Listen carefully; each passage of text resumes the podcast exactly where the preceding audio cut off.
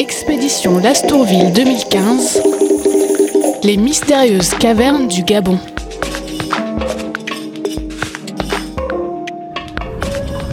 Bonjour à tous, aujourd'hui direction la grotte de Lastoursville, pas très loin de notre camp. Une journée qui va ravir tous les scientifiques, je vous en donne un aperçu. Nous arrivons en fin de matinée devant l'entrée, un large porche rocheux et déjà Richard une première découverte. Richard, on a trouvé des dessins pariétaux. Tu vois les dessins? Ah oui, oui, oui, oui. Ah, joli. D'abord dubitatif, Richard, en s'approchant de la gravure, change progressivement d'avis. Franchement, ça peut être ancien. Je dirais, c'est pas un graffiti, c'est une gravure. Voilà, donc on a une ligne ici, avec trois bosses doublées, et une forme un. Et là aussi, il y en a. C'est vrai, c'est assez spécial. C'est la toute première fois que je vois ça.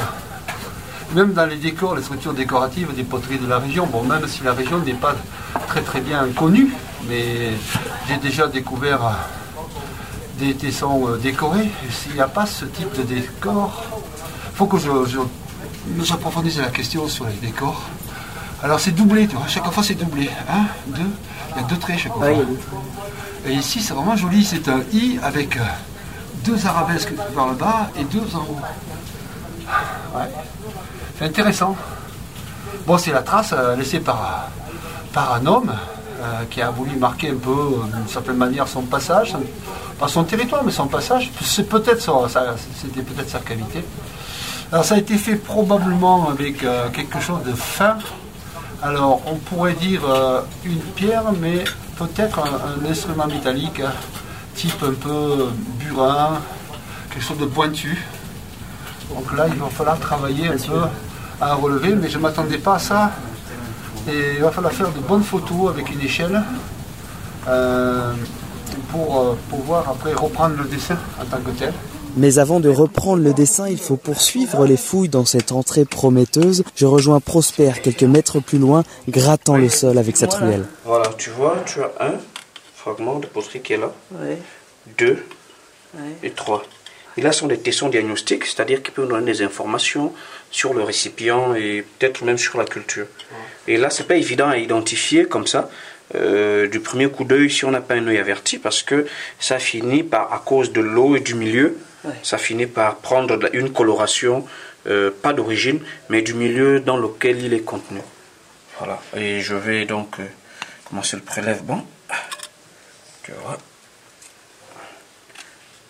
Voici un.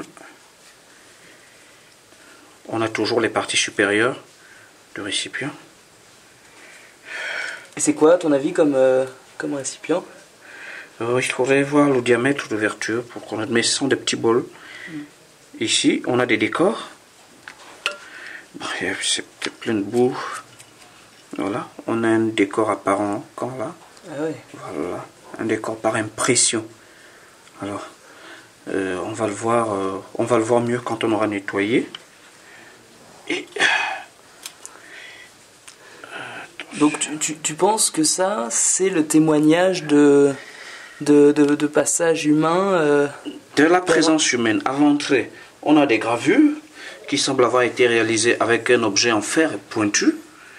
Et on a aperçu des charbons de bois, mais qui ne sont pas très profonds, donc qui ne peuvent, qui peuvent pas être utilisés. Et là, on a justement les récipients. Ce qui dit récipients, ça veut dire que euh, ces individus, cet individu ou ces individus ont passé un certain temps ici. Voilà. Et qui les ont utilisés. Les hommes se sont aventurés ici il y a longtemps. Cela ne fait pas l'ombre d'un doute. Quand et pourquoi faire? Il est encore trop tôt pour répondre. La journée semblait terminée et pourtant, en descendant le ruisseau pour rejoindre la voiture, Laurent, le spécialiste des poissons, décide d'y donner quelques coups d'épuisette. Un coup de maître. Ça y est, là, j'ai les trente. Je suis tombé sur le banc. Oh la vache! Ça, c'est de la belle bête, ça. Ah non, là, euh, là des coups comme ça, j'en ai pas fait souvent. Hein. En regardant de plus près ces poissons que l'on appelle Kili, Laurent est encore plus surpris. Eh, c'est pas la même espèce, hein? Nouvelle espèce, hein? Waouh, regarde ça, putain, c'est mal. Ah non, hein. Ah, c'est des tueurs. Hein. Ce qui signifie que c'est des, c'est bien des, des espèces. Voilà, c'est bien des espèces différentes. Bon, maintenant, il faut que je fasse une photo du biotope. Là encore, des photos et des descriptions de Kili seront nécessaires pour s'assurer de la nouveauté. Bref, archéologues, ichtyologues, spéléologues, cette journée a récompensé tout le monde. Je vous donne rendez-vous la semaine prochaine pour de nouvelles aventures dans les grottes du Gabon. Tiens, qu'a donc repéré notre guide Narcisse en haut de cet arbre? Un nid de chimpanzé. Où ça? Il est juste là, à moins d'un mètre, en oh. hauteur, suspendu. À bientôt. Ça, c'est un nid de chimpanzé. Ah ouais, bah, il est vieux, hein.